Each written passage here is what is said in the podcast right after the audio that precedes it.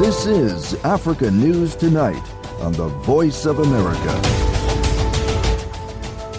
Hello, welcome to VOA Africa. Thanks for joining us. I'm Douglas Mpuga, and here's what's coming up. The explosion happened and it was night. Everywhere looked as bright as day, and it dawned on me that this was actually war. That's Abigail Theophilus, a Nigerian medical student studying in Ukraine when Russia invaded, on how seeing a mis- a missile flyby was the deciding factor on leaving the country. Also, Nigerians go to the polls tomorrow to choose a new president and National Assembly. U.S. First Lady Jill Biden is in Kenya for the second half of her African trip. And on the anniversary of Russia's invasion of Ukraine, we'll look at the war's impact on Africa. All this and more coming up on Africa News Tonight.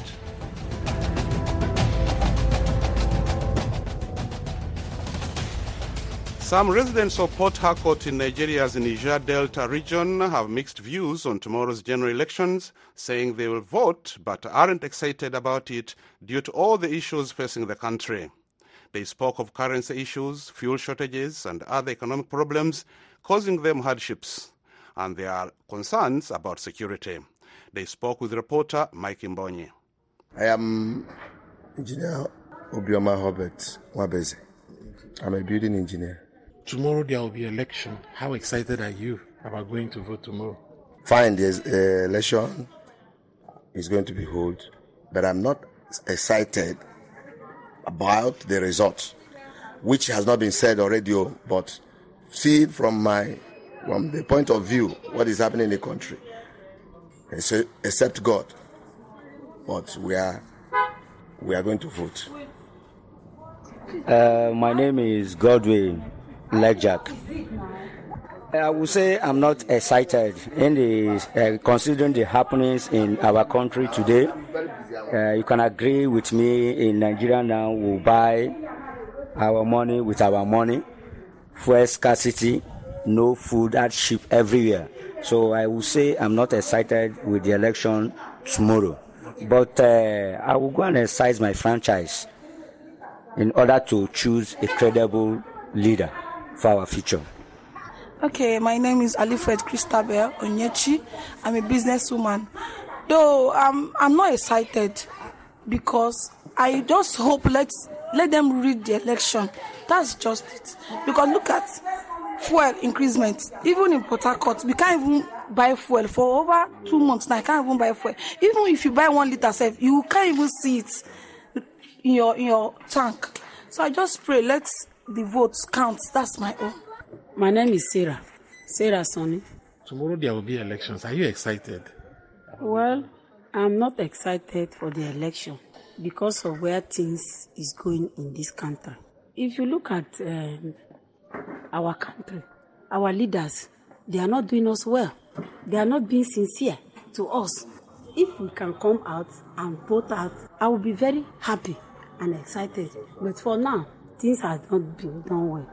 Those were the views of some residents of Port Harcourt who spoke with reporter Mike Mbonyi. Tomorrow, Nigerians vote in the presidential and parliamentary elections. This is the most contested election in the history of Nigeria's democracy, with 18 candidates running for president, including three front runners. The run-up to the election has been scattered, has seen scattered violence, sometimes aimed at the Independent National Electoral Commission. In addition, a cash crisis caused by an effort to replace old naira vote notes with new ones led protests and caused many people problems paying bills. VOA's Peter Clottey is in the capital Abuja and join us on the line to talk about preparations for the election. Welcome, Pe- Peter. Let's first talk about the security preparations. Well, the security situation, the police and sister organizations have teamed up to ensure that Nigeria or favor intimidation or harassment. At least that was what Director of Operations of the police, the Deputy Inspector General of Police, who is in charge of operations, told us yesterday when we spoke with him at his office at the police headquarters. He said there are two categories of people: those who want the elections to proceed, those law-abiding Nigerians, and those his, his who are hell bent in ensuring that they uh, proceed, and that he, uh, together with other top security officials, have uh, uh, deployed heavy security across the country, and that there will be police officers in every polling station across the country just to make sure people feel safe to vote in tomorrow's election. Of course, there are a few pockets of disturbances here and there, but the police tell me that they are in charge and they will ensure that people feel protected when they go to the ballots tomorrow. Uh, Peter, what's the mood there in the capital Abuja as people get ready to vote tomorrow? You know, today um, is the day for reflection for people to think about all the information they've gotten from the political parties and their presidential camp uh, aspirants. Today is a reflection for them to think about who to vote for tomorrow. Now, we went to some supermarkets, and the supermarkets are full because um, the, there will be a curfew starting midnight tonight. Uh, until the election is complete tomorrow at 6 p.m. So people are rushing in to get their food, to get their supplies in order to be ready for, for voting tomorrow. Uh, movement will be restricted as part of the security measures to ensure people feel protected. But people are excited. I, I am in the street now that I'm speaking with you. I just spoke to a lady who is very excited about tomorrow's election. People are for change, and the no matter who wins tomorrow, a new president will replace our going President Muhammadu Buhari. So there's excitement in the air. Let's see what happens tomorrow. Yes, Peter, you've spoken to a range of officials from party leaders to political analysts to top national security officials. Briefly, what have they been telling you about preparations for tomorrow? Well, um, the election commission officials uh, told us that they are ready to go and that all measures have been put in place. Everything is ready to go. Uh, uh, the security officials are also calling on all Nigerians, including the prospective voters, to respect the electoral commission officials, the INEC officials who are tasked with carrying out the elections. Now, one concern some people are raising is that it is not fair for the media personnel who will be deployed tomorrow to do uh, reports, uh, the military and the um, police people who will be deployed tomorrow. Uh, they, you know, they are not going to vote. An election of com- commission officials are not going to be voting. Usually, they said they anticipated that the election commission would have them vote probably a day or two ahead of the election. But they have been disenfranchised. So you have okay. a few millions of people who will not be able to vote. So a lot of civil society uh, groups are calling on the INEC officials or the Independent National Electoral Commission officials to review that policy and enable those who will be deployed on election day to have the opportunity to vote because they are also citizens ahead of the election day. So these are some of the issues that are cropping up here in Abuja, particularly Douglas. Thanks, Peter. Peter in Abuja. Peter, we'll get back to you as voting starts tomorrow. Nigerians made up the largest number of sub-Saharan African students in Ukraine when Russia invaded a year ago, forcing thousands to flee and halting their degrees. Despite the ongoing war, universities in Ukraine and Nigeria teamed up last year to help those students complete their degrees. Timothy Obiezu reports from Abuja, Nigeria. Nigerian medical student Abigail Theophilus gets emotional when she looks at the selfies she took with her classmates at Ukraine's Sumy State University last year, the day before Russia invaded. That morning, I went to get an x ray done and I went into town. Everywhere was empty. People were lining up to get food. And at first, the threat of war was like it was regular, a regular thing in Eastern Europe to hear about war, but this was serious. So I went out. People had left. Everywhere was scanty. Ukraine says there were about 76,000 foreign students studying in the country, more than 4,000 of them Nigerians, when Russia attacked. Egyptians and Moroccans were among the largest groups from Africa, which accounted for about a quarter of the total foreign students who mostly fled on their own. About 1,800 Nigerians were evacuated weeks into the war. Theophilus said they took a bus and later a train to reach Lviv and escape the fighting. In Sumy State, it was difficult for anybody to leave so the day I realized I needed to leave was when I think it was an it was during the evening time there was a missile that was sent to one of their powerhouse, and I saw it pass. And I've never seen a missile before, and I saw it pass. The explosion happened, and it was night. Everywhere looked as bright as day, and it dawned on me that this was actually war. Safely back in Nigeria, their studies were put on hold until October last year when a deal between Ukrainian and Nigerian universities let students continue pursuing their degrees. Igbinedion University is one of the Nigerian schools enrolling students who left Ukraine. But the interruption in studies was a big setback, says Kofowurala Adewale, who enrolled months ago. I wouldn't say that it's a great experience to have this big change in my life, but I'm just grateful that I did start university. There's, in spite of the fact that you know the Nigerian university and the Nigerian system itself took me like two years back. I'm like I'm supposed to graduate like next year, but unfortunately now I'm supposed to graduate in like three and a half years time, which is like a big change for me. Igbinedion University did not respond to requests for comment on the program. Nigerian students are used to education disruptions from periodic teacher strikes that can sometimes last for months. And not all foreign students chose to flee Ukraine despite the ongoing fighting. Nigerian medical student Elijah Kamani stayed in Vinnytsia a town in west central Ukraine, southwest of Kiev, that has not yet been hit by the war.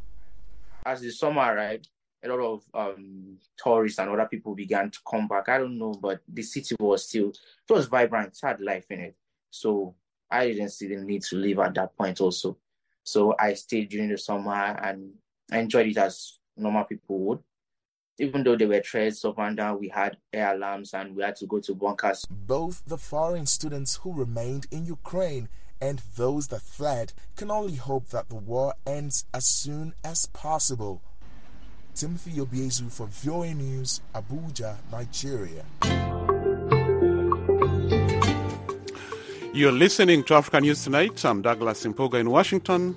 For more information on these and other stories from the continent, please see voaafrica.com. There you'll find all your favorite VOA radio and TV programs and a whole lot more. For world news, check out voanews.com.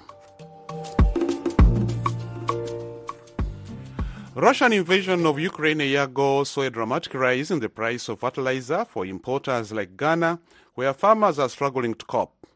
Ghana's economic problems have, have made imports even more expensive, forcing farmers to switch to different crops and ultimately reduce production.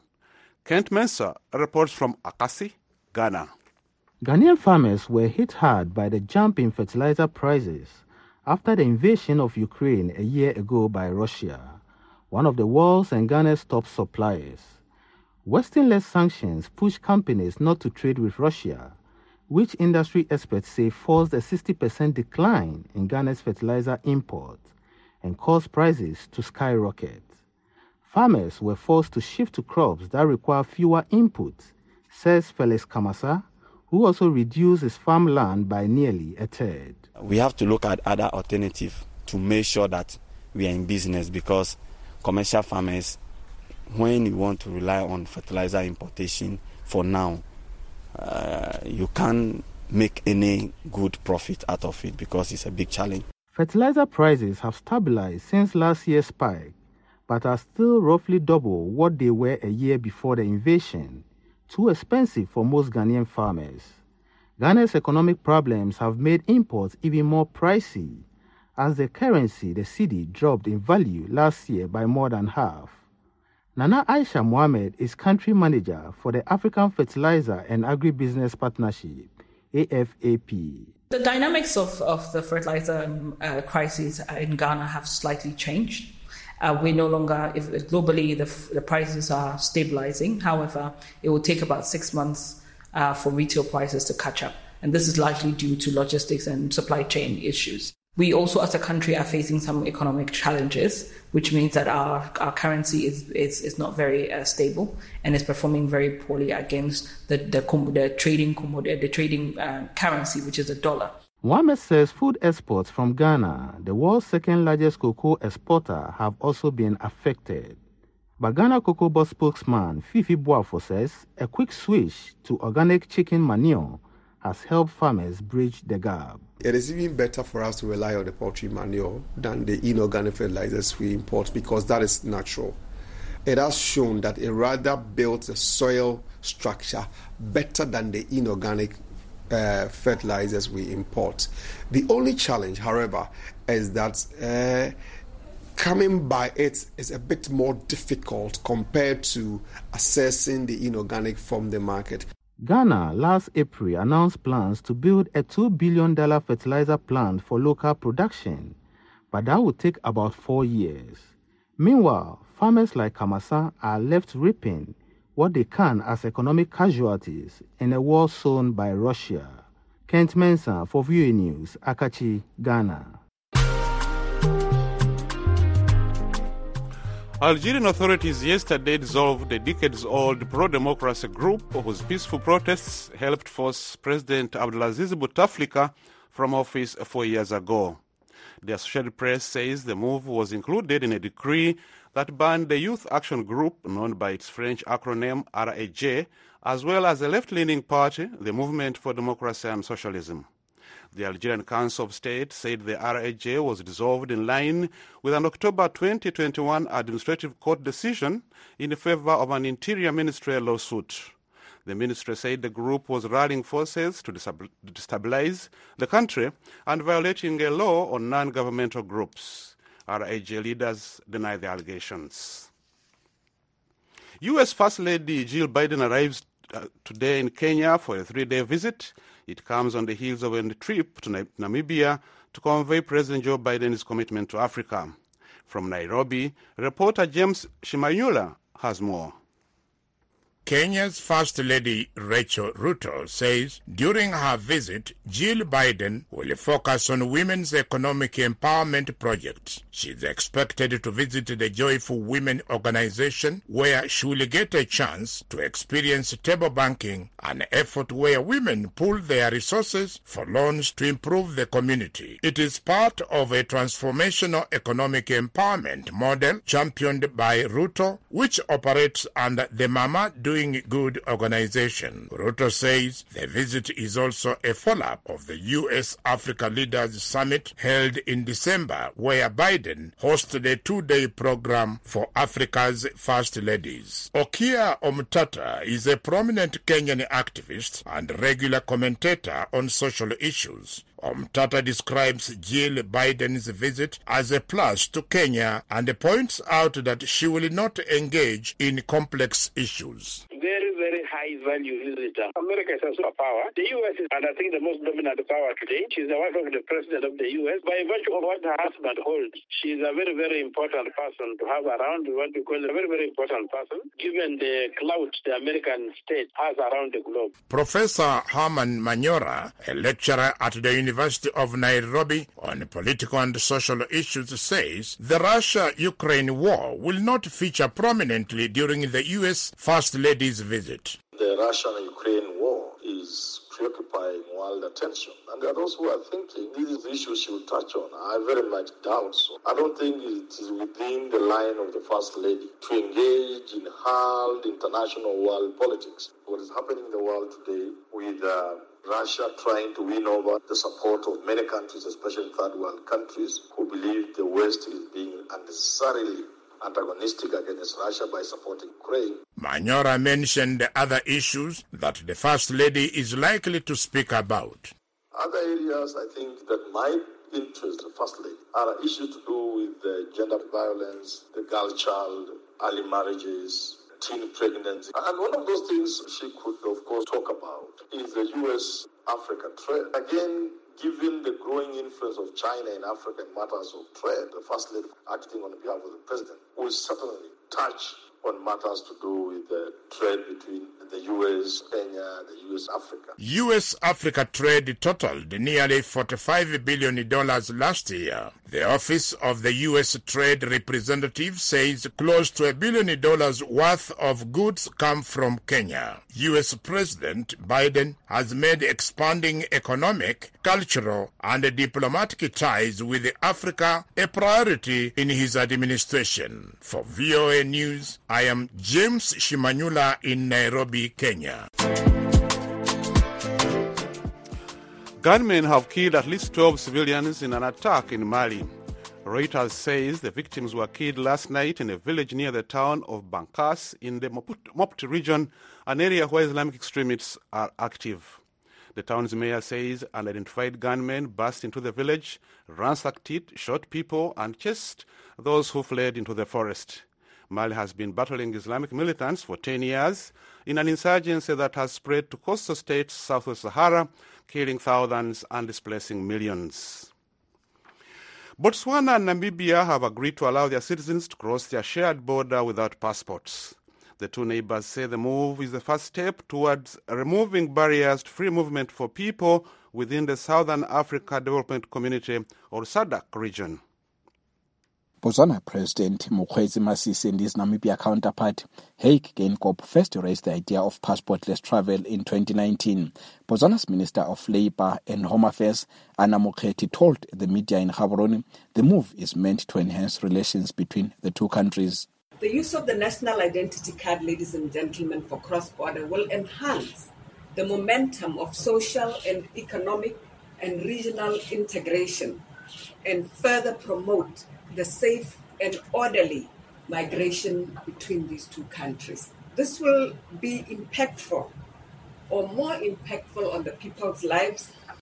She says the development is in line with the goals of the regional bloc, the Southern Africa Development Community.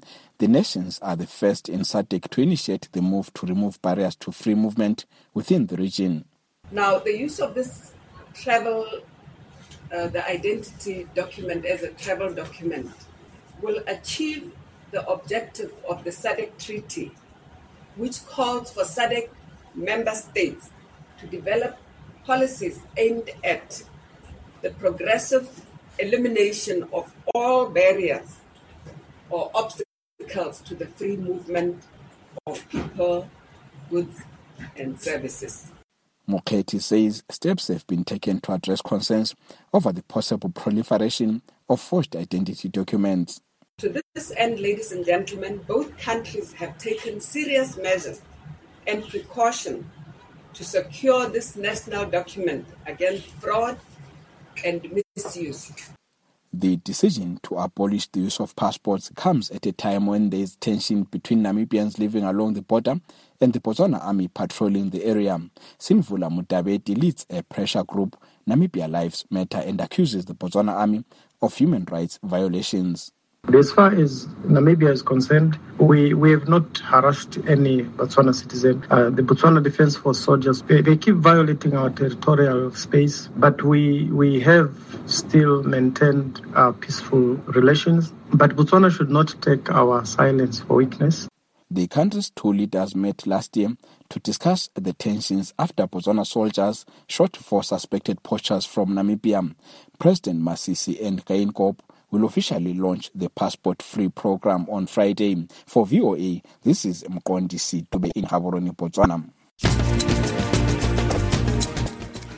And that wraps up this edition of Africa News Tonight. I'm Douglas Mpuga in Washington. For all the latest developments on the continent 24 7, visit our website at voafrica.com. On behalf of our producer, I am Mobile Yeboro. And watching tonight, Nelson Alkila.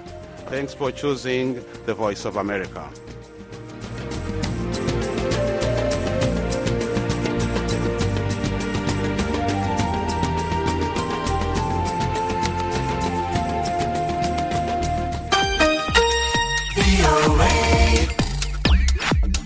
VOA Africa is your trusted source for news, sports, entertainment, and music. Stay engaged with VOA Africa. We love to hear your voice. You can call us 24 7 on WhatsApp and leave a message. Leave comments, requests, or greetings. We may play your message on VOA Africa. Dial the international code plus one, then 202 258 3076.